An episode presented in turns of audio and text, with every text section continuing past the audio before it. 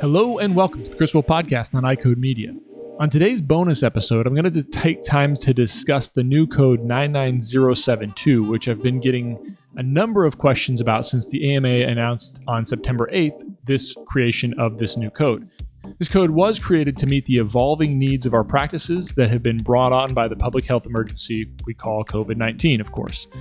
The CPT editorial panel approved this new code for immediate use during the public health emergency for COVID-19 and they stated, quote, "The CPT code set continues to quickly adapt during the COVID-19 pandemic to streamline the reporting of innovative tools and services now available to help reduce the COVID-19 disease burden, improve health outcomes and reduce long-term care costs."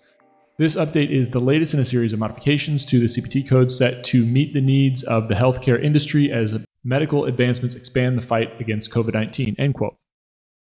Let's th- discuss this new code specifically. So, 99072 covers additional supplies, materials, and clinical staff time over and above those usually included in an office visit or other non facility services when performed during a public health emergency as defined by law due to respiratory transmitted infectious disease. And so, that's pretty specific. And, and currently, this public health emergency is set to expire on October 25th, 2020. But I'd guess that it would be extended based on the current situation. I, I would be shocked if they didn't extend that beyond that date.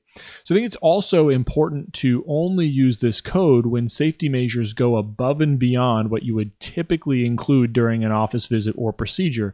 And it's also important to consider some additional guidelines for utilizing this code 99072. So, first, if you're using time to score your examination, you'd not add additional time it takes to perform the additional functions related to new safety measures in both the office visit code and then also bill the 99072. Essentially, you, you can't double dip.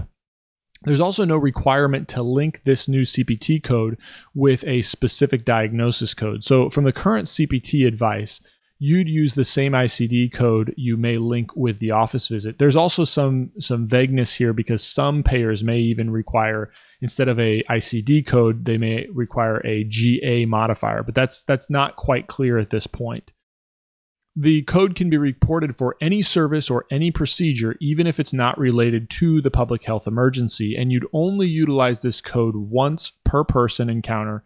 But if you saw that patient over multiple days, and you'd bill each time for those visits, then you'd bill for for this code as well, just like you would bill for the office visits on a fee for service basis. Doing some additional research, it appears that CMS is, has um, already labeled this for a national average payment for this code of $6.57. It's important to note that it may not be paid by all local Medicare administrative contractors or other payers.